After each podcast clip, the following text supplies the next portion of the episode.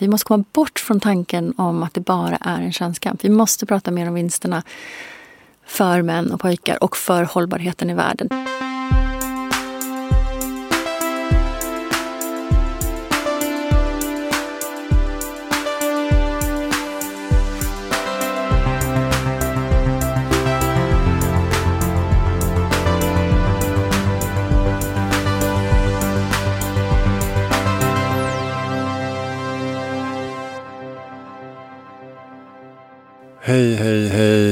Christian von Essen med podcasten som heter Heja Framtiden. Där jag försöker hjälpa till att navigera mot en ljusare framtid. Och ibland är det svårt att se den ljusa framtiden för alla moln och träd som är i vägen. Men den finns där någonstans. Idag ska vi prata jämställdhet och eh, vilka enorma fördelar det finns för männen i jämställdhetsarbetet. Eh, och då träffar vi eh, Victoria Saxby som är kommunikationskonsult, jämställdhetsexpert och eh, föreläsare med mycket annat. Han släppte förra året en bok som heter Den nya mannen om pojkar, män och slutet på könskampen. Så det ska du inte missa. Missa inte heller att eh, prenumerera på podden på de plattformar där man lyssnar på poddar. Där du lyssnar på podden just nu till exempel. En bra eh, början. Ge gärna ett litet betyg eller recension om du tycker om det du hör.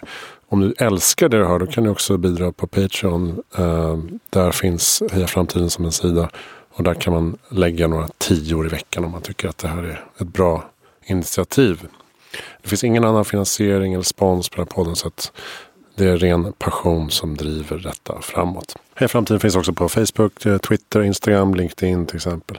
Så att det är bara att följa och dela avsnitt om du gillar det du hör Jag kan passa på att flagga för att gå med i eh, Warp News som eh, tidigare hette Sveriges mest optimistiska Facebookgrupp. Den är fortfarande Sveriges mest optimistiska Facebookgrupp men har alltså bytt namn till Warp News där man får en positiv nyhet om framtid och framsteg varje dag i sin, sitt Facebookflöde. Jag skriver där eh, en gång i veckan. Det är nu över 10 000 medlemmar. Så att, eh, gör som dem. Gå med i den gruppen. Annars är det inte så mycket att orda om. Jag är väldigt tacksam att du eh, tryckt på play. Och eh, hoppas att du vill lyssna på fler avsnitt. För här finns det mycket gott att ta till sig. Men nu ska vi lyssna på mitt samtal med Victoria Saxby från Helio GT30 i Stockholm. Varsågoda, heja framtiden! Välkommen tillbaka till Heja Framtiden. Jag heter Christian von Essen. Sitter på GT30 Helio i Stockholm. Tillsammans med Victoria Saxby. Välkommen till podden. Tack så mycket. Och du sitter ju också här vanligtvis på GT30. Precis. Och eh, om man får göra lite reklam så är det ett fantastiskt härligt ställe att vara på. Coworking um, är inte lika mycket coworking nu då när det är pandemi. Men uh, i övrigt så är det väldigt mycket coworking. Det är ganska det... skönt att vara solo working ibland också. Ja, fast det får en ju att förstå hur mycket flockmänniskor vi är. Man saknar alla. Mm, verkligen. Mm. Um, vi har ju uh, talats vid en del tidigare. Och uh, just det, du är en sån här person som har ett um, CV som uh, provocerar. Provocerar? Oj, det får jag ta som en komplimang kanske. Jag har ett brokigt förflutet, kan man säga så? ja, men du har hunnit med mycket spännande saker. Ja, men det är faktiskt sant. Jag kan tänka att när jag sitter där på ålderdomshemmet, om jag nu gör det hoppas jag, uh, så kan man ju tänka tillbaka på lite olika uh, äventyr. Ja. ja. Du beskriver dig själv som kommunikationsexpert med sakkunskap i jämställdhet, maskuliniteter, utrikes och mänskliga rättighetsfrågor. Ja, det blev mycket bara det. Mm. Ja, det hör ju. Men där blir man provocerad. På oh, herregud. Nej, men eh, jag kom i, i eh, kontakt med dig från början för att eh, ja, du var på min föreläsning och, och jag fick en bok av dig som hette Den nya mannen. Precis, Den nya mannen om pojkar, män och slutet på könskampen. Precis. Något mer provocerande. Mm. Eller hur? Ja, ja. Men eh, ska vi dra lite, lite bakgrund då? Ehm, du har jobbat med politik och med utvecklingsfrågor. Och så här. Hur, hur landade du in det där från början? Mm, eh, jag brukar faktiskt behöva gå tillbaka till den här eh, kanske första insikterna någonstans. Så att jag får dra den lilla historien. Men eh, jag eh, ville eh, jobba med global utveckling, fattigdomsbekämpning och så vidare. Pluggade på UCLA, eh, International Development Studies. Och jobbade då ganska mycket i fält. Eh, bland annat så jobbade jag fem år med gängmedlemmar i Los Angeles County. och det var väl kanske en av de här eh, insikterna till eh, maskulinitetsfrågan. Men eh, också att jag ganska snabbt förstod att om man ville rädda världen så är jämställdhet nyckeln.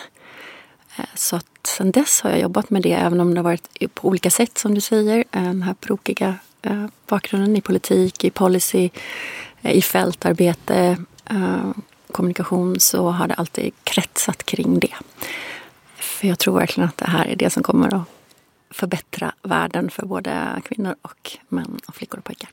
Mm. Och det är ju också själva grundpremissen för din bok då. Alltså att det här är inte längre en, eller längre, men en kvinnofråga. Utan vi måste prata om männen också. Vi måste få med oss männen. Och det här är faktiskt intressant för jag, jag läste på Instagram någon eh, kommentar som faktiskt gällde just boken. Eh, som var lite så här, ja men eh, vi måste faktiskt vara realistiska också.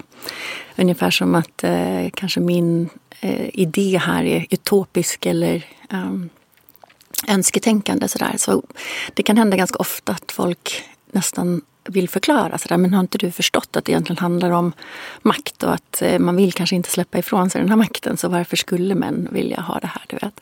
Och nu är det ju inte så att jag inte har förstått det. Ehm, jag har förstått det. Och eh, jag ser alla problem. Jag har jobbat med de här frågorna jättemycket. Eh, jag har bara någonstans kommit fram till att jag inte längre orkar sitta på fler Eh, seminarier som vi organiserar, kanske om, som handlar om mäns eh, våld mot kvinnor eller om det handlar om eh, våldsam pornografi eller människohandel eller ja, vad det än är. Eh, eller att det inte finns några kvinnor på ledande positioner och sitta framför eh, 99 procent kvinnor som ska förväntas lösa de här problemen. Utan jag har verkligen eh, förstått att vi måste få med oss männen, vi måste göra det tillsammans. Och då tror jag att lösningen är att prata eh, faktiskt om fördelarna, för det tror jag vi har gjort lite för lite.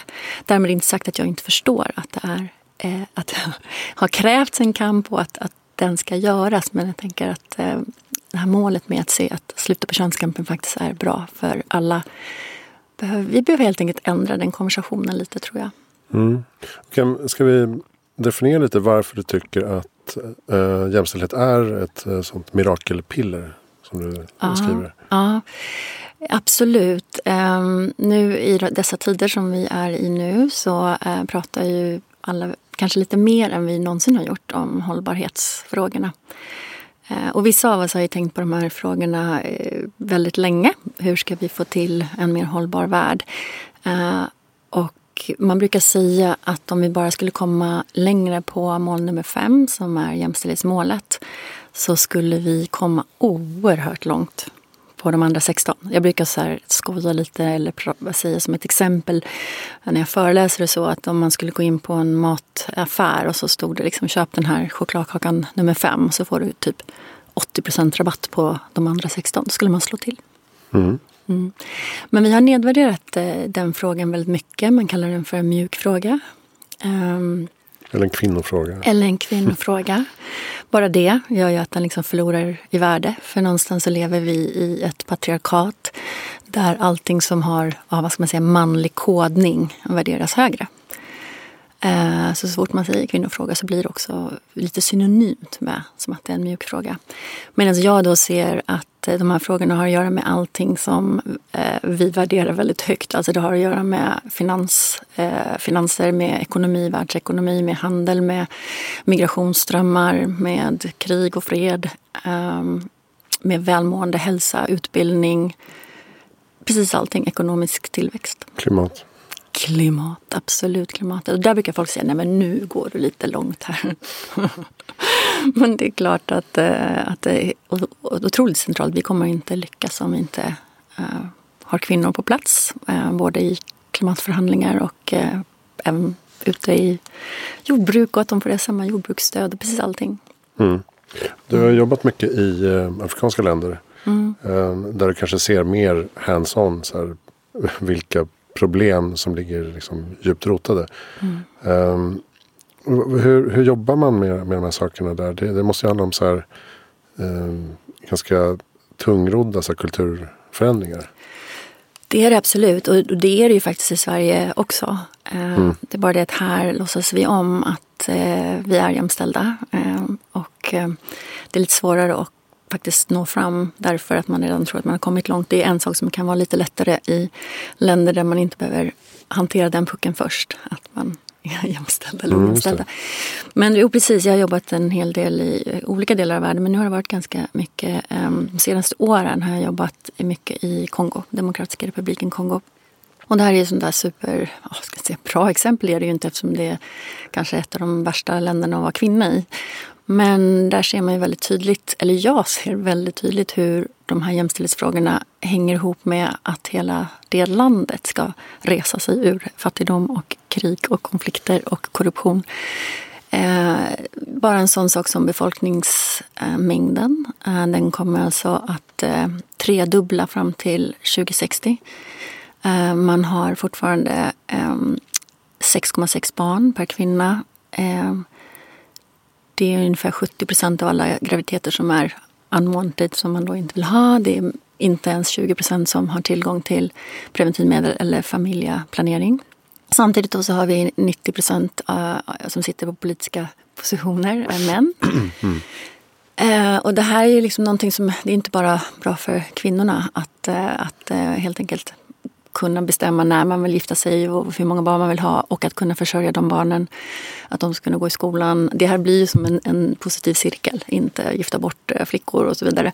Få utbildning, äh, lyfta landet äh, och självklart om man får fler kvinnor in i politiken så blir det andra beslut. Andra prioriteringar. Mm. Så. Så det, det, är mitt lilla uppdrag ja. där. Att jobba med att få in fler kvinnor i politiken för UN Women. Mm. Och där får man komma ihåg, um, tycker jag en viktig poäng där som du nämnde att de här kvinnorna vill ju inte ha 6,6 barn. Nej.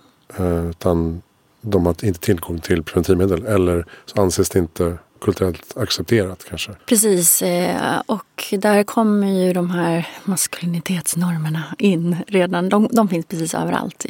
Ibland tror jag att folk tänker att jag förenklar saker. Oh, det kan ju inte vara liksom de här könsnormerna har att göra med allting. Men ju mer man tänker på dem, det är som du vet de här jämställdhetsglasögonen man pratar om. Mm. När man väl har satt på sig dem så går det inte att ta av dem. Eh, och där tror jag också att de här normerna som finns, till exempel i många kulturer kan det ju vara då att det är bra, att det sätts som bra för män att ha många barn, lite status. Att det, och det kan vara religiösa idéer också.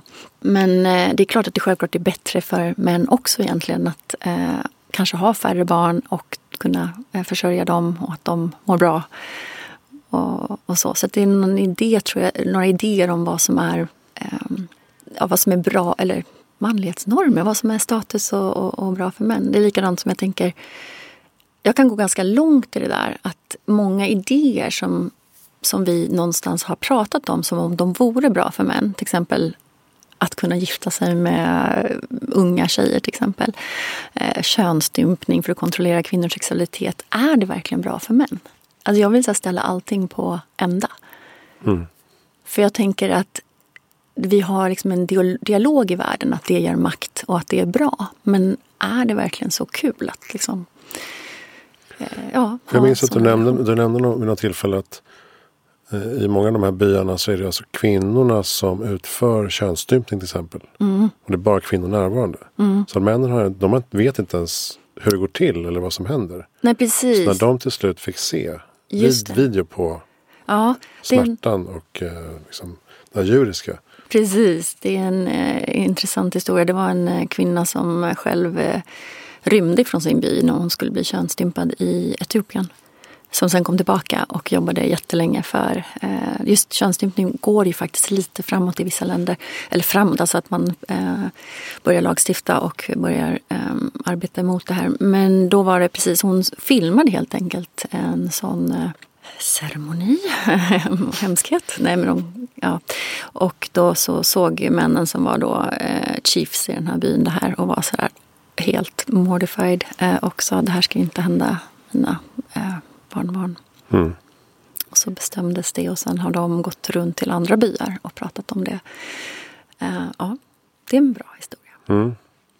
Och, jag tycker Melinda Gates, den här uh, The Power of Lift, mm. uh, där tar ni upp en del sådana bra exempel just på hur man kan nå, men når man rätt uh, över huvudet liksom, i byn så mm. kan det spridas ganska snabbt. Sådana här, Absolut. Sådana förändringar. Absolut. Och mycket, just, just ett sådant exempel är det jobbar man mycket med i, i många länder just med religiösa ledare nu. Att man försöker få fram att det här är liksom inte någonting som har med religion att göra egentligen i tradition. Mm, just det. Mm. Och även, att, även det här med preventivmedel. Att man kan inte ställa fram en skål med eh, kondomer och säga att vi har erbjudit preventivmedel. För att kvinnorna kan inte komma hem med kondomer till sina män. Precis, då kan Antingen de tro att de har varit otrogna. Ja, just det. Eller att de insinuerar att han har varit otrogen. Ja, precis. Eh, ja, och det här med våldet eh, som, som eh, alltid är närvarande tyvärr i många delar av världen och även i Sverige. Eh, ja, det är ju någonting som... Jag tänker på det här med, får jag säga något om corona? Mm. Ja, jag får göra det. För det är. Nej, men jag kan ändå tänka så här, nu, det är ju en enorm pandemi men det är så många, vi har ju, som har jobbat med de här frågorna har pratat om att det är som en, en pandemi eh, alltså våld mot kvinnor. Eh, var tredje kvinna är utsatt av sin partner. Eh, var femte eh, våldtagen eller eh, utsatt för sexuella övergrepp. Men det här är ju någonting som inte har lyfts någonstans. Eh, nu börjar man ju prata faktiskt lite om det lite mer och lite bredare. Ehm, så det ser jag som kanske det är som en stor kris nu men någonting som man kanske kommer att... Många saker som man kanske kommer att förstå och lyfta får den, vad ska man säga, den plats som den förtjänar. Men jag tror att man börjar prata om det för att vi pratar mycket om karantän och sitta hemma och sådär. Och därför har det lyfts, det här därför har det lyfts. riskerna. Precis. Det har ju gått upp så mycket i världen. Eh, många länder, jag vet i Latinamerika så har det gått upp en 40 procent. Eh, hur mycket man ringer in, även här mm. i Sverige. Eh, det finns ju nästan alla länder har sådana här olika sätt att kvinnor ska kunna då rapportera nu. Att man kan ringa ett visst nummer, till exempel England såg jag idag, kan man ringa 999 och så kan man vara tyst. Eh, då vet de, eh, för man kan inte anmäla sådär. Men det här är ju någonting som har alltid funnits. Men nu är det någonting som kanske ses ännu mer av fler människor. Men du har också jobbat med polisen och Försvarsmakten i Sverige. Va? Precis. Ja, det För har jag. att få in ett mer uh, nyanserat jämställdhetstänk. Precis. Um, hur har det varit? Superspännande. Jag tror att jag drar mig till eh, situationer och platser där jag känner att det finns mycket att göra. Eh, då brukar man ofta kunna göra eh, ännu mer kanske. Eh, nej, det, här, det började med faktiskt att jag fick eh, möjlighet att vara gendercoach heter det, i någonting som heter Gendercoachprogrammet för Försvarsmakten. Eh, ett program som jag verkligen eh, tycker är otroligt bra. Därför att det är ett långt program eh, och då, det är ett chefsprogram, alltså ett ledarskapsprogram för de högsta cheferna. Eh, för igen, det här med jämställdhet är ju så att det är kanske inte så att alla är emot jämställdhet men det är ganska svårt att veta hur man ska göra. Det är ganska krångliga frågor. Det är ofta kulturfrågor, strukturer. Svårt att förändra om man inte tar sig tiden att verkligen förstå och tar sig tiden att verkligen göra arbetet. Det räcker ju inte med liksom en föreläsning så har man avklarat frågan utan man ska jobba med det strukturerat något som vi, det låter väldigt tråkigt, men jämställdhetsintegrering. Ja, men det, det, precis, det räcker inte heller att ösa in en massa kvinnor i organisationen. Nej. För att då stannar de inte om det inte är, finns en äkta Exakt, man måste förändra. Och det här är ju en av anledningarna till att jag i vanliga fall eh, arbetar ganska mycket. Just att många vill ju ha hjälp att dels attrahera eh, den bästa talangen och sen att få dem att stanna. Och vad gäller eh, Försvarsmakten till exempel så har ju de dessutom ett, ett regeringsuppdrag eh, att, att få in fler kvinnor i verksamheten. Nu har vi också allmän värnplikt och så vidare. Så de gör ett jättearbete, eh, tycker jag. Och, eh, första två åren som jag, just det, jag glömde säga, de här programmen är hela två år. Så att man får väldigt mycket tid, både dels då undervisning om man ska säga, för det är ju eh, kunskapsfrågor. Så man helt enkelt man behöver veta hur ser det egentligen ut eh, och vad kan vi göra åt det. Och sen då möjlighet att prata med en egen coach så att man skaffar sig som en handlingsplan för sin, sitt område och hur man som ledare kan eh, förändra. Och ÖB var del av första, eh, första två åren och nu jobbar jag med kommunikation bland annat. Mm. Mm. Häftigt. Mm. Så, så då ska det liksom sprida sig ut, ut i linjerna så att säga? Precis. Uh, på olika hierarkiska nivåer? Precis, och det kommer faktiskt bli ett program nu då som är liksom för cheferna under också. Så att det mm. kommer ut i förbanden och så vidare.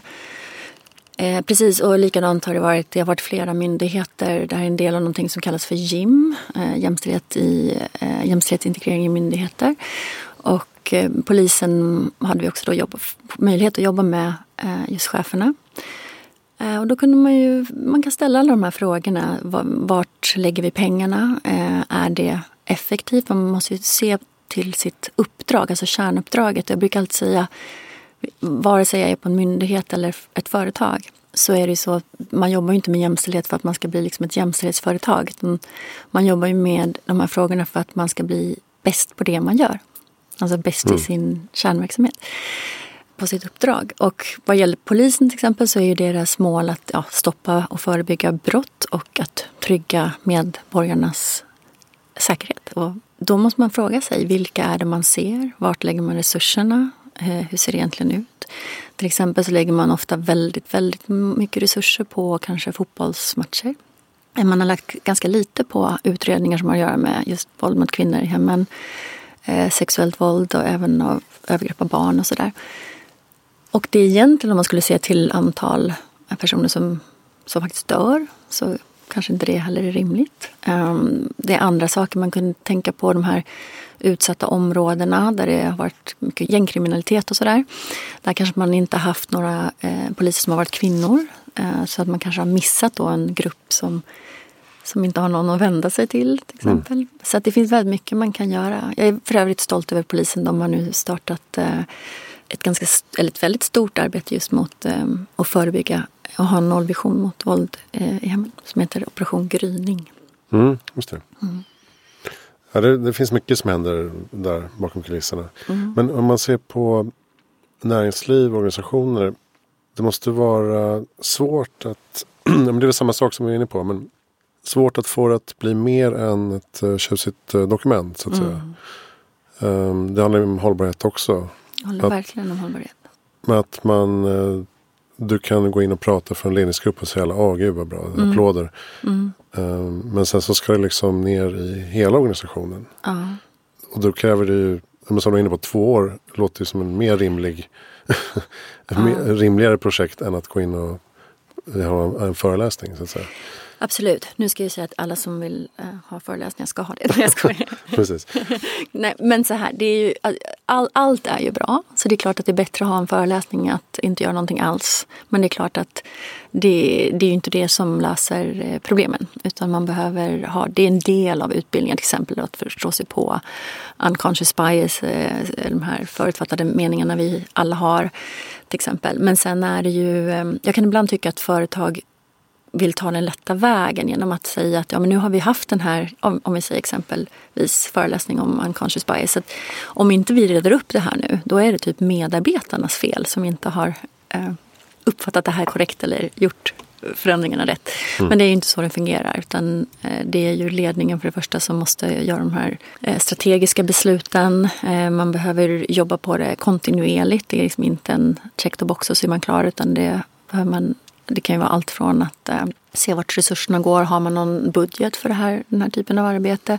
Gör man lönekartläggningar? Har man medarbetarraketer regelbundet? Finns det system för ja, visselblåsarsystem?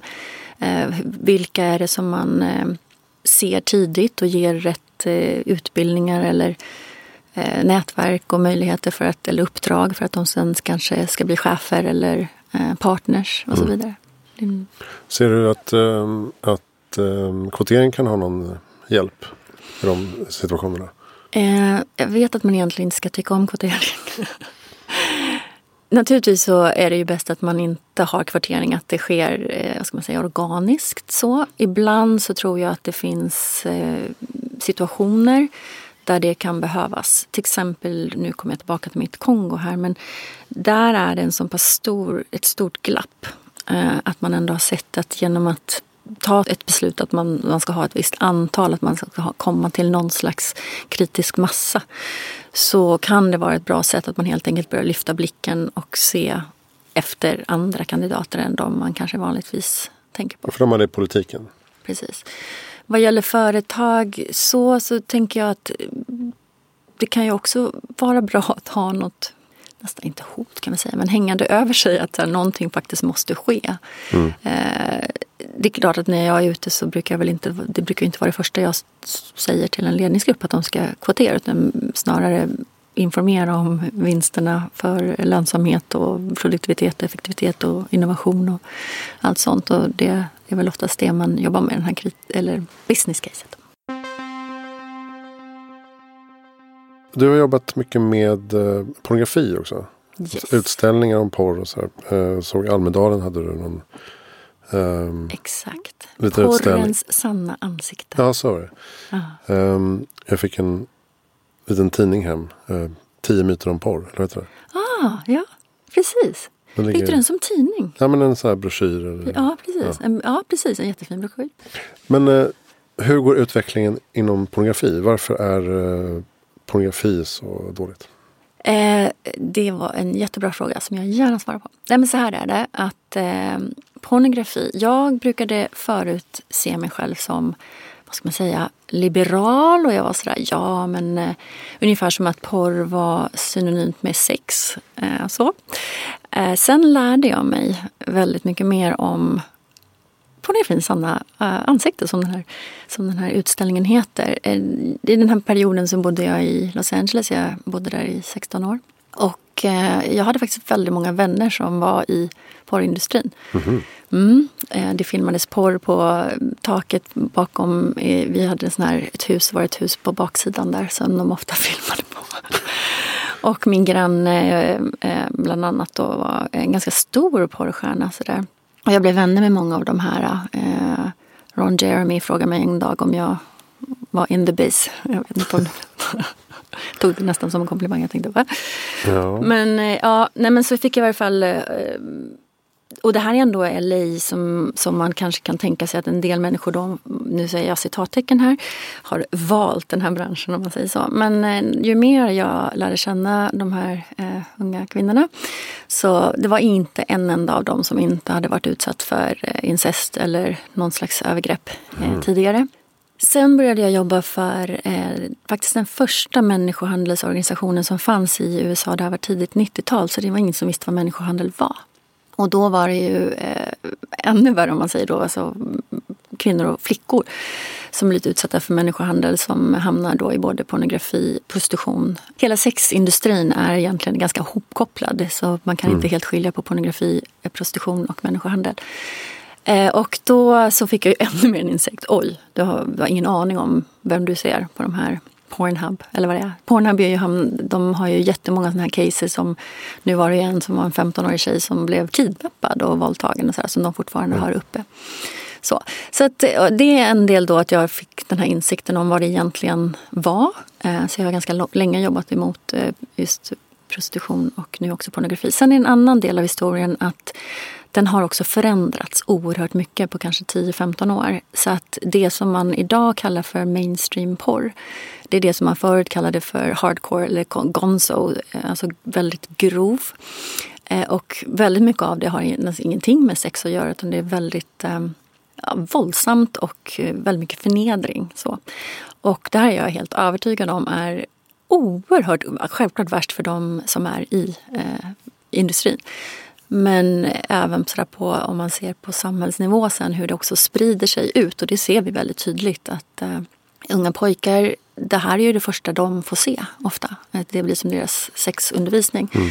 Och jag vill verkligen säga att jag tror inte att det är så enkelt att alla liksom att säga att det här är dåligt, att, att man har valt det här. Men det är någonting som kommer in i mångas liv väldigt ungt. 11 år är eh, snittåldern då för pojkar speciellt. Och tjejer kollar också men det är, är större mängd då pojkar. Och så får de kanske se saker som, som de inte hade förväntat sig och ändå någonstans ger ju budskapet att det är det här som, som folk vill ha. Eh, och det kan ju vara mm. ganska våldsamt. Och det kan vara, i porr till exempel så har man väldigt lite samtycke. Man kanske säger nej först och sen så vänds det till ett ja och så är det jättebra. Om man skulle göra det i verkligheten då hamnar man ju i en domstol. Mm. Nej, men det finns jättefina organisationer nu eh, som pratar just om det här behovet i svenska skolan och nu har ju det faktiskt hänt att man har bestämt att det, det ska eh, sexualundervisningen, sex och samlevnad ska förbättras. Den ska innehålla eh, alltså porrkritiska samtal. För det är ett sånt stort problem. Det är hur mycket som helst här tjejjourer och sådär som tjejer som ringer in och oroliga. Ska man verkligen... Eh, ja, jag blir rädd för strypsex eller vad det är för någonting. Eh, så. För pojkars del, nu, nu kanske man inte ska säga men igen, jag tror inte att det är bra för, för pojkar och man blir ofta ganska avtrubbad. Det är ofta därför som många säger själva att de söker grövre material. Kanske till och med går in på och vill se ja, underåriga. Alltså det blir som en lite ond spiral där också. Mm. Men även unga killar faktiskt så ser man ju eh, många som inte kan ha relationer i riktiga livet utan man kallar det för porrimpotens och sådär. Så att igen, det här som jag tjatar om att i längden så tror jag inte att eh, alla de här sakerna som har med ojämställdhet att göra eller våld och så är bra för, för pojkar och män heller. Nej, och, men när vi växte upp så fanns det ju också pornografi men den var ju inte lika tillgänglig. Alltså, det var ju mycket bökigare. Ja, oh ja. Och, att hitta precis. en gammal blaska som man bläddrade i. Ja. Um, och jag skulle säga oerhört mycket mindre grov och förnedrande. Ja, faktiskt. så nu har du grovt förnedrande och tillgängligt Exakt, den kommer, och den kommer in i allas mobiltelefoner. Så det är också någonting man jobbar med politiskt nu, att man ska se till att alla skolor ska ha porrfilter. Det borde ju vara som i många andra länder att man har till exempel bank-id som verifierar ålder och så vidare. Mm. Pornhub har ju gjort en grej här nu av coronakrisen att de erbjuder alla gratis eller an, eh, som sitter i karantän. Det här är kanske inte heller så optimalt då för eh, just de som kanske sitter i karantän med Om det blir mer... mer alltså äh, gratis äh, abonnemang? Eller? Ja, ja, de ska vara vänliga. Mer porr till folket. Men om man tänker sig att porr alltid har funnits och alltid kommer finnas. Hur ska vi göra det på ett bättre sätt då?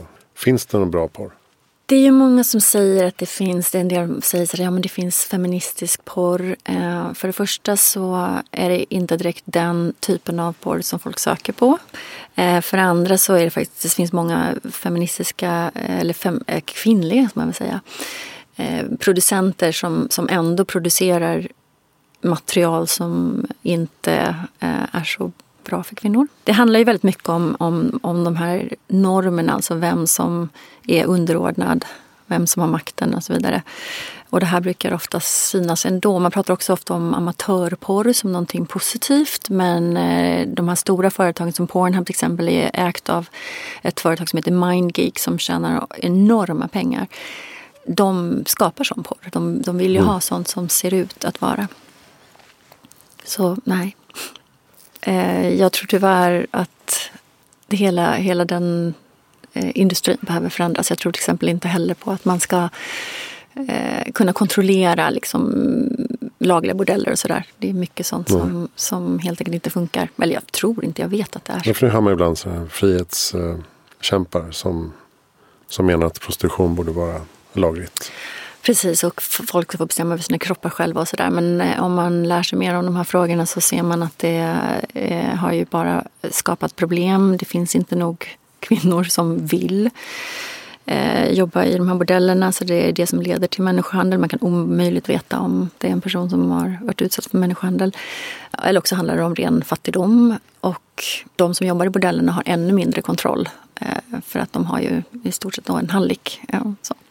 Det ligger väldigt nära droghandeln också. Exakt, och det, det, har de ju sett nu i Tyskland och i Holland att de börjar ångra sig helt enkelt och insett att det har bara lett till otroligt mycket organiserad brottslighet. Eh, så jag har varit ute ibland det här med svenska prostitutionsteamet och så. Och eh, jag har aldrig träffat någon som, som eh, jobbar i det här som inte tycker om den svenska sexköpslagen. Mm. Mm. Hur ser du på sexrobotar? Jag gillar inte dem heller. Kommer du ihåg? Ja, ja, När jag såg på din fina föreläsning som jag tycker eh, jättemycket om. Det var den enda biten som jag var tvungen att höra av mig till dig och säga att... Av eh, typ 140 slides så var det okej? Exakt, okay. absolut. Nej, jag gillar inte det heller. Det är också sån här tanke att ja, men det är väl bättre att man har det här eh, än det andra. Men ungefär som man ibland säger då att ja, men det är väl bra att det finns eh, prostituerade man kan gå till så att det, annars skulle män våldta kvinnor. Det är precis tvärtom, att det skapar mer våld mot andra kvinnor. Eh, eller alla kvinnor ska jag säga, för det är ju våld mot kvinnorna som jobbar där också. Men det är samma sak med de här robotarna. Det, eh, I Japan till exempel så har man ju börjat göra väldigt mycket sådana dockor som är barn egentligen. Så vad sänder det för signaler tänker jag? Mm, precis, för jag, jag intervjuade ju Matt McMullen som, eh, vad heter hans företag nu? Real Doll. Mm. Och har börjat göra sexdockor som dessutom ska ha AI uh. huvud så att säga. Alltså, uh. Som man ska kunna konversera med. Nej, men han, han menar att han, han är ju konstnär från början, skulptör. Han vill göra världen bättre och vill att han resonerar som att om en enda man kan uh, njuta av sitt umgänge med den här dockan istället för att gå ut och skjuta folk på en skola så, så är jag glad. Liksom. Ja. Men där menar du att uh, han inte riktigt uh, ser den stora bilden? Nej, jag måste nog säga att jag, jag, jag tror det handlar om hur, hur man ser på kvinnor överhuvudtaget. Alltså jag, jag vet inte, nu, nu byter vi lite, men om man tänker på världens ledare idag så ser jag att många av de här allra största ledarna har ett väldigt ja, faktiskt nästan som ett kvinnohat. Alltså de pratar ju väldigt negativt om kvinnor. Vi kan tänka på liksom Trump eller Bolsonaro eller eh, Orban och alla de här. De, har ganska mycket, de skapar politik som är emot kvinnor. Och någonstans tror jag att vi måste liksom lyfta värdet och statusen på kvinnor i allmänhet. Jag tänker, det kanske är en lång tankebana men jag tror inte att de här sexrobotarna någonstans liksom hjälper till med den här fundamentala eh, respekten någonstans kanske bättre att man i så fall lär sig hur man ska vara kring en kvinna så att man kan vara med en, en riktig kvinna. Eh, tänker jag. Mm. Um, ja, men nu har, vi, nu har vi grävt ner oss en del. Uh, mm. Vad kan vi se för um, positiva tendenser på världsutvecklingen inom de här frågorna? Mm. Absolut, det är bra att prata om positiva saker. Jag har döpt mitt lilla företag till eh, Hopecoms för jag tror att man ska kommunicera hopp. Vi pratar alldeles för mycket om problemen och någonstans känner vi till problemen. Så att jag, det var också därför jag skrev den här boken att jag vet att folk ibland kanske tycker att jag är lite naiv då men, men jag ser ju ett enormt hopp i eh, en, en, annan framtid och en bättre framtid. Eh, och just där, där den också kommer att vara bättre för, för män och pojkar. Men det är klart att vi ser en, en del positiva förändringar. Vi ser ju att det, det finns ju faktiskt fler kvinnor på både i politiken, till exempel nu har man ju i USA i varje fall 25 procent. Man ser ju fler kvinnor i, som vd, en annan slags ledarskapsstil kanske kommer fram eh, utav det här. Det finns ju ja, många saker. Det är fler flickor till exempel som är i skolan än någonsin tidigare. Alltså det är mycket bra som händer. Men det är också mycket bra som händer på pojkarnas sida om man säger. Till exempel här i Sverige. Jag kan aldrig låta bli att prata om, om just de här eh, vikta föräldradagarna som folk envisas med att kalla pappadagar. Fast egentligen så är det ju så att man har halva tiden eh, den är redan individualiserad men man har rätten att ge över sina dagar till sin mm. partner. Och där kan man ju se ganska lätt att på 30-40 år så har, har ju normerna kring vad det betyder att vara en pappa är ju helt annorlunda. Och därmed också normen för vad det, vad det betyder att vara en, en cool man egentligen. Nu är det sett som jätteokult att liksom inte vara närvarande med sina barn. Mm. Så, det är ju sett som det blir nästan en statussak i sig att man, man ska vara en, en närvarande pappa och, och, och det sätts som väldigt bra. Och det här är just ett superbra exempel på när en lag eller en lagstiftning faktiskt förändrar normer. Det är ju inte så att biologin har ändrat sig på de här åren. Utan plötsligt så tänker vi annorlunda på det. Och ett bra exempel från corona, det är väldigt mycket dåligt man kan säga om corona, men det är att vi har sett exempel att det är flest kvinnor i vårdbranschen Eh, över 90 procent av alla sjuksköterskor. Men annars kanske 70 procent i vården i allmänhet. Då är det ju faktiskt de som har de här essential eh, samhällsbärande tjänsterna. Och en del män som har stannat hemma med barn och så. Eh, och att man då plötsligt ser att det, det blir också en, en, förändring som man kanske, om, om vi skulle lyckas hålla i den så, så tror jag att man plötsligt skulle se att det här funkar jättebra och männen mår bra av det och barnen mår bra av det. Och att det kan bli en, jag, jag tror verkligen att det här är nyckeln någonstans. Att vi får med oss eh, männen. Att det inte blir oss mot er, vad heter det? Er. er mot oss. Vi och dem situation. Vi och dem, vi och dem situation. Precis. Mm, precis. Det har jag varit inne på flera gånger tidigare i podden. Men just att föräldraförsäkringen är så central i, i det här. Den är så eh, central. Framåt i livet också. Och pension och liksom ja, ja. tillfällig föräldrapenning och allt möjligt. Och, och, Sverige går liksom längst fram. Men samtidigt så vi är ju, vad är vi hemma? 30 procent av Inte kvinnorna. ens. Nej. Nej. Nej. Jag, jag, jag känner bara så här, men ja. lagstifta om 50-50. Så får man ansöka om undantag från Exakt. det istället. Exakt. För det är ju så som jag, jag brukar säga att människor tänker inte så bra som man tror. Utan vi tänker som normen. Eh, så att när det började då 74 eh, så var ju 99,9 procent av kvinnorna hemma. Sen kom 95 första månaden. Då sa alla nej, nej, nej, vi ska bestämma själva. Men ingen bestämmer själv utan alla gör som normen. Och sen plötsligt blev det då, då den här månaden. Och sen 2002, eh, andra månaden, nu 2017 var det, eller 2016. Tredje månaden och så säger man det är bra nu, det är bra nu. Men det är ingen som vill gå tillbaka för man upptäckte att den nya tiden var bättre än den gamla tiden.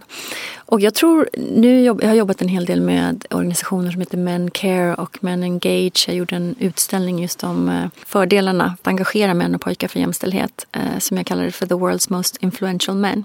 Och har just några positiva exempel. Eh, men vi ska vara försiktiga med att tänka att så här, män inte vill vara med sina barn. Utan det är mer som en hel samhällsstruktur som har funnits. Och det är inte bara männen som har skapat den utan kvinnor är också en del av att upprätthålla patriarkatet. det kan vara att man skrattar åt en pojke som kommer in i köket i vissa kulturer, att de inte ska göra tjejgöra. Eller, du vet, mammor uppfostrar ju också sina mm. pojkar eh, och flickor. Så det här sitter så djupt, vi är alla väldigt påverkade av det eh, och det handlar om medvetenhet och, och, att förändra de här normerna. För att vi ser ju tydligt att när män får vara nära sina barn så förändras riskbeteende. Män mår bättre psykiskt, fysiskt, lever längre, det finns massa fördelar. Men vi kan heller inte jobba bara med att få ut kvinnor i arbetslivet eller i politiken eh, om vi inte också får hem männen. Mm det håller liksom inte. Och vi ser kanske lite av det i Sverige. Att vi har jobbat mer på att få ut kvinnorna eh, och då kommer den här backlashen med eh, högre sjukskrivningsnivåer för kvinnor, mer utbrändhet och så vidare. Så att eh, vi behöver, vi behöver dela mer lika och se att det också är väldigt positivt. Jag brukar också säga att eh, folk vet ju om att kvinnor jobbar mer obetalt i hemmet, alltså med barn och hem. Men folk vet inte lika mycket om skilsmässoprocenten, hur många som initierar. Eh, har, jag, har vi pratat om det? Ja. Hur många kvinnor som initierar skilsmässor i Sverige? Jag för mig att du sa att det var 80 mm, procent. Precis. Ja. Och att det liksom finns någonstans kanske en viss länk där. ja. Tänker jag. Och det kan ju vara bra att veta om, eller hur? Uh, mm. Och så man kan förebygga det. Och, och sen får man ju också, nu har vi pratat så mycket sex, men det blir ju också bättre relationer har uh, mer och bättre sex. Det finns forskning på. Just det. Det inleder du din bok med. Ja, men jag tänker ibland när jag föreläser, det borde ju vara nog så att så nu kan mm. vi gå hem. Eller hur? Sex. Mer sex. Alla bara, va? Hur? Så, ja. Ja, det är klart. Man, det enda är att man kanske, kanske inte... Jag tror ju till exempel om vi skulle ha full jämställdhet och kvinnor skulle tjäna lika mycket pengar och ha samma ekonomiska möjligheter som, som män. Då, då tror jag till exempel att man inte skulle ha prostitution. Det skulle liksom inte finnas. Så mm. det är mm. klart. En sån, sån typ av, men det kallar inte jag riktigt sex heller. Det är ja, någon annan typ av våld eh, egentligen. Hur ska vi eh, föra liksom, samtalet vidare då? Vad ska männen göra för att eh, hjälpa sig själva att eh, göra situationen bättre? Mm. Jag tror faktiskt att det finns en slags movement i världen. Men jag ser den väldigt polariserad. Jag ser två helt skilda läger. Jag ser liksom en grupp där män nu själva börjar prata om de här sakerna. Det finns ju alla möjliga shower och poddar och det kommer ut sportstjärnor som är jättekända och, och berättar saker kanske om deras barndom, att de kanske upplevde eh, våld i hemmen eller att det någonting har hänt dem eller sexuella övergrepp. Och, och det är så att det händer massa dåliga saker för pojkar också. Så att vi har en viss ökad medvetenhet om de här frågorna. Metoo ledde ju också till stora förändringar och diskussioner kring eh, det här grupptrycket som faktiskt finns i, i, bland gruppen män, liksom att man inte vågar säga ifrån. Och ibland har ju det faktiskt inte varit helt orimligt heller att man inte har vågat för att man kanske faktiskt har själv råkat ut för våld eller man kanske blir utstött i gruppen. Man kanske inte, och du vet, det har ju mm. funnits mm. saker. Men det har man börjat prata om, så det är det positiva. Men jag ser ju också den andra sidan där vi ser en backlash mot kvinnors rättigheter. Man ser allt från de här incels, eh, man ser de här ledarna. Nu har vi sett i coronakrisen att eh, Polen försöker rösta igenom abortlagstiftning nu när kvinnor inte kan ut och demonstrera. Man eh, har förbjudit abort i många stater i USA. Eh, man kanske kommer att prata om att nu behöver mer resurser läggas på annan hälsovård. I Ebola som vi pratade om kort så ökade mödradödligheten med 70 procent för att man inte ja, det skulle då hamna på annan vård. Så man ser ju också den här backlashen om, om eh, många ledare som faktiskt ja, lagstiftar och, och försämrar för kvinnors rättigheter. Så det vi behöver göra är att minska de rädslorna för vad det betyder, alltså vad jämställdhet betyder. Att inte, jag återkommer till det här, vi måste komma bort från tanken om att det bara är en könskamp. Vi måste prata mer om vinsterna för män och pojkar och för hållbarheten i världen. Till exempel klimatet, till exempel för pandemier som det som händer nu. För att någonstans så ser vi ju nu med den här enorma pandemin att sådana här saker kommer att ske. Vi behöver göra saker och ting annorlunda och vi behöver ha en mer representativ population som tar de viktiga besluten. Och det handlar liksom om, för ibland tänker jag ordet hållbarhet är inte starkt nog. Det det egentligen betyder är att om vi inte är hållbara så typ dör vi. Mm. Och då dör ju faktiskt män och pojkar också. Vi behöver helt enkelt förstå hur stora frågorna är och kanske tänka mindre kortsiktigt. Eh, men det är, jag har kanske inte en jättebra lösning på hur vi ska få med just de här Uber um, alfahannarna ännu. Ja men uh, lite fler föräldramånader är väl en bra början? Det är en superbra början och det är därför som ja, en del av de här organisationerna som jag är involverad med verkligen jobbar mycket med vad man kallar positiv maskulinitet. Att man börjar prata om de här frågorna redan i skolan, kanske till och med på dagis om det finns eh, förskolor att, att man förstår det tidigt. Mm. Sen en annan, ett annat område som jag tror är oerhört viktigt är ju media. Därför att i media så har vi också, ja det är faktiskt ett jättebra positivt exempel. Vi har sett jättestor förändring i media eh, på relativt kort tid. Och det är därför jag älskar att jobba med media för att där kan man ju skapa, man ska säga, en, ett, ett drömscenario. Man kan ju skapa en film som faktiskt har, är, man har representation som liknar samhället. Och då kan man ju speeda upp den här processen. Det, som har hänt tidigare är att det har varit sämre i filmer än i verkligheten. Till exempel man har sett, eh, det har nästan inte varit några kvinnor som har ett yrke. Utan det är, ja, det är mest män. Det är, jag tror det går liksom en kvinna på fem eh, män då som har ett yrke och i, i, verkligheten ser det inte ut så. Man har till exempel advokater så ser man mycket färre advokater som kvinnor fast det inte ser ut så. Så man har sett värre helt enkelt än vad det är. Och till exempel Gina Davis-institutet i LA de har ju jobbat stenhårt med eh, children's media, med, med barnmedia. Och de har på tio år eh, fått den jämställd. Mm -hmm. Det är helt fantastiskt. Om du tänker på de här stora Disney-filmerna som har kommit. Allt från eh, Brave och eh, Frost och eh, Moana. Vaiana. Ja, heter de svenska.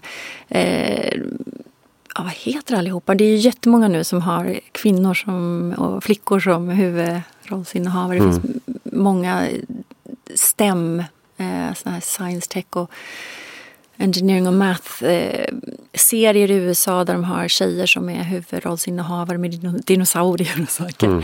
Och man ser en jättestor förändring då. Och då blir det så att det är inte så att pojkar slutar titta på det utan man får bara en helt annan syn på vem som kan göra vad. Mm. Det här kan ibland bli så här, jag har varit inne på förut, men att jag vill eh, kasta någonting på tvn när ännu ett barnprogram är så här sju olika djur och alla är liksom män eller mm. pojkar. Mm. Men vad fan är grejen? Ja. Varför ska den här grisen vara en pojke? Ja, kan det inte vara en flickgris? Eller hur? Jag fattar inte. Nej, och det där har varit så om du tänker på flingpaketen förut. Det fanns liksom inget flingpaket som var, det var så Tony Tiger, du vet, mm. alla var pojkar. Och i stort sett alla historier och berättelser och så. Och det där det är klart att det påverkar. Ehm, det finns ju sån forskning som visar att flickor och pojkar tycker att de är lika smarta fram till fem års ålder. Men från sex så tycker både flickor och pojkar att pojkar är smartare. Mm. Så att liksom, vad är det som händer där? Och det är klart att det påverkar vad man ser. Och man brukar säga det här, eh, you can't be what you can't see, men man kan vara det man ser. Och det är, mm. Jag tror verkligen att det är oerhört viktigt att se. Och det handlar inte bara om, om kön, utan det är också etnicitet behöver vi jobba på, äh, ålder, ja allting. Eh. Ja, verkligen.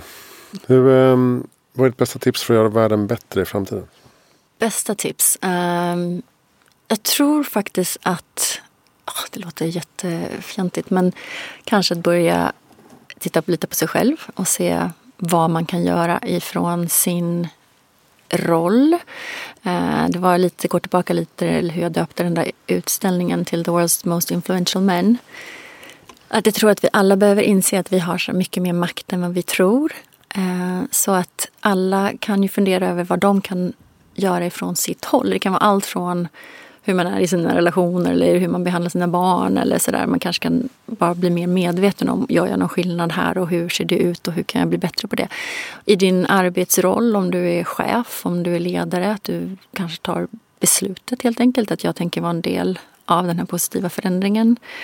Eh, jag behöver inte vara rädd för den för att den kommer gynna mig på precis alla sätt. Jag ja, du kommer liksom ha en gladare arbetsgrupp och anställda. Du kommer ha mer innovation, du kommer ha mer lönsamhet. Det finns liksom inga, finns faktiskt inte egentligen några baksidor. Folk brukar säga så här, men det kan du inte säga i en så här, någon kommer förlora makt. Men om du tänker, du kan ju bli ett större företag. Du kan ju, det är inte ett nollsummespel. Du kan ju ha andra tjänster eller produkter. Eh, du kan få nya marknader och så vidare. Ha fler chefer. Ja visst. Och som vi har varit inne på också med alltså målgruppsmässigt. Att eh, marknaden ökar ju fler som har tillgång till den så att säga. Mm. Inte bara arbetskraft men också köpkraft. Absolut. Och She Economy vet att kvinnor tar de flesta konsumentprodukter i slutändan. Så det behöver vi ha. Nej men att man kanske ser, ser vinsten i det och minskar rädslan. Jag tror så mycket av alla de här sakerna har med rädsla att göra.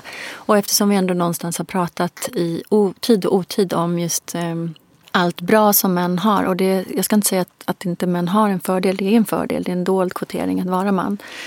Men att vi behöver prata om det andra och att man verkligen kan bli eh, lyckligare och friare. Och eh, jag tror faktiskt på det. det. Det gör jag. Så börja lite med sig själv och inse att man har en väldigt, väldigt stor makt som förebild och ta beslut där man kan. Är du kanske inom filmbranschen, se till att du liksom funderar över vilka du eh, kastar liksom och hur, hur, hur är egentligen manuset och vem pratar om vad, vem gör vad. Eh, så mm. Är du lärare kan man ju jobba på de här sakerna i sitt klassrum. Ja, det finns egentligen hur mycket som helst att göra. Och intressera dig, lär dig mer om frågorna. Och det, kom, det, det, blir liksom ett roligare liv. Det tror jag också på så här med mångfald och i allmänhet. Att så här, jag tror att vi alla egentligen mår bättre. Eller tror det igen, det finns massa sån forskning. Men att vi någonstans kanske litar på det mer. Att eh, det kanske är lite, lite, lite svårare i början med en mer heterogen grupp. Men att det faktiskt blir roligare sen. Mm. Ja, men jag har också sett någonstans att det, blir, det finns en tröskel i början. Uh. Och sen så efter några veckor så bara så ökar liksom kreativiteten. Och Precis. Och det är så här, det enda som kan vara faktiskt en, en bra sak om du frågar om kvotering. Men just att ofta så märker man ju när man väl har fått igång skillnaden att så här, oj då, det här blev ju faktiskt bättre. Mm. Eh, Och, men det är det, man måste ju komma dit. Man måste ju inse att jaha, det blev faktiskt bättre. Vi har fler perspektiv. Det blev roligare. Mm. Jag kan bara tipsa om eh, ett annat avsnitt som jag hade med Alana Li, mm. Eh, ordförande i organisationen Män. Mm. Eh, Män för jämställdhet. Mm. Som jobbar jättemycket med de här frågorna. Och mm. har då lokala mansgrupper i, mm, i Sverige. Och ja, men där, där man tränar på att prata helt enkelt. Och mm. ta upp sådana jobbiga saker. Och, och vanliga saker för den delen också. Um, avsnitt 134. Det finns hopp för manligheten. Heter det. Mm. De gör ju fantastiskt eh, bra arbete. Det är ju en del av den här globala alliansen som, som jag jobbar med. Och det finns ett sånt starkt behov. Det är det. Vi kan liksom inte tro att folk inte är intresserade. Jag tror att det är fel att så här, tro. Utan det är någonting som, som har lagts på. Eh, det handlar inte om att vara man eller pojke utan det är socialiseringsprocessen och vad vi säger att det betyder att vara man. Och jag tror att det har varit väldigt, väldigt tungt för många. Man ser också nu med corona till exempel att många män har ju den här känslan av att de ska försörja och så vidare och ha mm. den här rollen. Väldigt tunga saker. Eh, och även där tänker jag, har man jämställdhet, har man två inkomster så har man ju inte heller den bördan ensam. Så. Mm. Nej precis, jag tror fortfarande så tror jag att många så moderna män känner sig rätt förvirrade i den Mm. Sådär, man, man, är lite, man ska vara både och så att säga. Precis. Man, man känner att man ska vara familjeförsörjare och eh, samtidigt vara hemma mm. och eh, mjuk och hård och mm. bjuda och inte bjuda. Vet. jag tror att det där är jättesvårt faktiskt. Vi behöver, därför behöver vi prata om det mer. Att mm. Precis vad är det som gäller egentligen? Eh, precis, man ska liksom bjuda på första drink men man ska ändå ha samma betalt. Du vet, så här, det måste ju gå ja, åt båda hållen eh, mm. helt enkelt. Och där tror jag också att kvinnor behöver också eh, rannsaka sig själva och tänka liksom, ja, men det är ju så, vill vi ha eh, de här höga positionerna och lönerna och sådär, ja men då måste ju en del självklart tänka sig att, att vara ihop med någon som tjänar mycket mindre. Eller har, du vet, sådär. Det finns eh, vad man kallar genussystemet som är så um, in, liksom det är så starkt i oss. Det är många killar som har sagt till mig att när de eh, är på Tinder till exempel så är liksom första frågan är så här, hur lång man är. Oh. Och liksom, det är så här... Nu suckar jag, jag är, jag är ganska lång ja, så jag har inga problem med det. Nej, då, för dig är det ett privilegium. det bara... Berätta mer, vad tycker du om det? Gillar de det? ja. Nej, men det har jag tänkt på. Att, eh, det är en sån här typisk normgrej. Man har en, någon tanke om att, att då mannen ska vara längre än kvinnan. Eh, det är ofta så att männen de har lite större bil, de har lite större inkomst, lite högre status och kvinnan ska någonstans vara liksom ett gärna på liknande nivå men lite under någonstans. Sådär. Mm. Man kan se liksom, eh, prinsessan eh, Diana och Charles, liksom, de var exakt lika långa, de var 1,83 eller något sånt där. Men varenda foto och frimärke och så, så hon halvsitter ju mm. för att han ska se längre ut. Liksom, ja. Alla de här sakerna sitter liksom väldigt djupt i oss. Men då har man ju hört då från, från, från killar som är kortare att här, första frågan är liksom, hur lång är du? Eh, och det här är ju liksom svenska moderna kvinnor. Men mm. Förstår du? Det ligger liksom i, i oss alla någonstans. Och så var det någon kille som sa så här, men vad skulle hända om jag sa så här, men hur mycket väger du då? Du vet, det skulle mm. inte vara så accepterat. Så, så att vi kan ju alla fundera lite på eh, ibland. Men sen är det ju så att det finns ju vissa problem i världen som är ganska grava. Vi har fortfarande ett, ett, eh, ett problem kanske med patriarkala strukturer om man ser det i hela världen. Så att eh, vi behöver få med oss män och pojkar och göra allting miljoner gånger bättre. Och nu kanske det är viktigare än någonsin, tänker jag, med pandemier, eh, med klimatförändringar, att vi liksom inte har så mycket tid på riktigt. Vi behöver mm. skynda på. Dags att ställa om Ja, och det ser jag väl kanske igen. Jag ska inte säga att det är otroligt mycket dåligt som händer nu med att eh, det är framförallt kvinnor förstås som, som är i osäkra eh, arbeten som eh, har större skis, eh, risk, ska jag inte säga chans, att förlora sina jobb. Det är mer våld. Det är mycket, mycket som kommer hända som är väldigt dåligt. Eh, eller som kommer slå hårdare kan man säga för kvinnor och flickor eh, och fattigdom. Eh, men det finns ju också en, jag hoppas, hoppas att vi kan ställa om och, och, och ta det här som liksom en eh, påminnelse om att in, vi har inte tid att fortsätta som vi har gjort. Och det här gå tillbaka till det normala kanske inte är drömmen heller. Utan vi, vi kan göra om och, och här kanske vi kan göra om lite snabbare, lite bättre, både med klimat och jämställdhet. Mm. Har du några bra lästips? Mm. Eh, jag eh, kan rekommendera en bok som heter Testosteron Rex av Cordelia Fine, en forskare från Australien som jag tycker är väldigt intressant för den pratar om den här myten om testosteron, alltså myten om att det är biologi eh, som eh, skapar alla de här skillnaderna. För det får man höra ganska ofta att eh, ojämställdheten eller att män har mer makt beror på att män är mer risktagande och män är ja, mer ledare, har mer ledaregenskaper. Mm. Ja, den kan jag rekommendera. Mm. Vem, vem tycker att jag ska intervjua i framtiden? Ja, om du vill prata om porr skulle du kunna prata med en eh, ambassadör för organisationen Talita eh, som heter Daniel Israeli som eh, ja, bland annat vuxit upp i porrindustrin och har eh, just en liten personlig eh, bakgrund om det här och är väldigt bra på att prata om de frågorna. Mm. Mm. Perfekt. Eh, vi kan också tipsa om en annan podd som du är med i. Nu finns det ju inte några andra poddar eh, egentligen. Men eh, Fannys förebilder eh, avsnitt 75 där du är med och gästar. Mm. Vad heter hon? Fanny Widman. Widman, just. Uh -huh. om man är nyfiken på mer om dig. Um, och uh, annars är det hopecoms med 2m.com. Mm. Uh, din, ditt bolag. Och sen förstås då den nya mannen om pojkar, män och slutet på könskampen. Den kan beställas och läsas. jag kan rekommendera den. Ja, tack. Viktig... Det är en liten kärleksgåva till mänskligheten helt enkelt. Ja men faktiskt, jag tänker ja. att eh, bort med, med, med rädslor så mycket vi kan och prata vinster och lösningar. Så det är väl det jag försöker göra. Mm, men, men den, är, den är unik. Alltså, den behövs. Tack. Tycker jag. ja, eh, ibland kan jag känna så att det, det, är så svårt att prata om de här frågorna eftersom att det någonstans är många män som, som kanske känner sig eh, påhoppade. Du vet. Eh, så det, man måste prata om dem på ett sätt så att alla känner sig inkluderade. Tänker du ja, ja, precis. Ja, men du, du lyfter ju fördelarna med, för alla med jämställdhet ja. i 200 sidor. Och då blir man ju så här, ja men fan, det här är verkligen bra. Ja, och, så grejen, och man måste, ja precis, kul. Det ska vara kul och det ska vara så att man känner sig, ja, det här vill jag vara en del av. Mm. Eh, och faktiskt göra någonting. För det, alla har jättemycket att göra och, och ibland kanske man känner sig, ja det där vore bra men det hinner jag inte. Men faktiskt se att vinsterna är så pass stora så att det är verkligen viktigt att, att göra någonting och vara del av förändringen. Yes, mm. då är vi klara för idag. Tack ja. snälla Victoria Saxby för att du kom in till poddstudion.